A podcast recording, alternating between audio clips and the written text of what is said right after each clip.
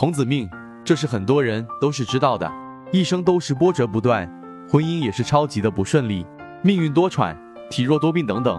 总之是人间的生活非常不适合他。他不久完成了自己的使命或者愿望，就会很早的返回人间。许多有童子命的人，因为过早的离开人间，给家人带来了无比的伤痛。童子命在生活之中大多都不会有比较好的人缘，这是由于他们大多都性格比较孤僻。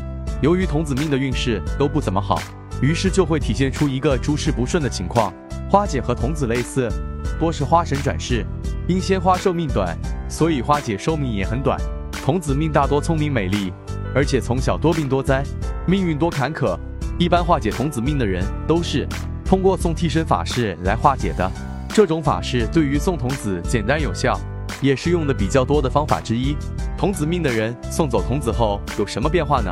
其实我们需要先知道童子命是命里恶煞，俗称倒霉短命命，霉运缠身，诸多不顺，对健康、婚姻、财运、运势诸多负面影响。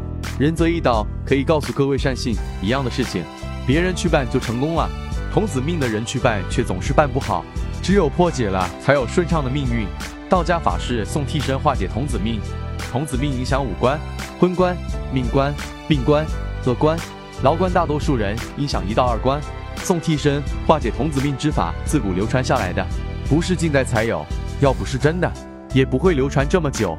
很多化解了童子命的善性，命运都变更加顺畅了。仁泽义道告诫各位。只有正规的道观科仪法事才有法力，其他外门邪道都会有反噬。各位善信切记。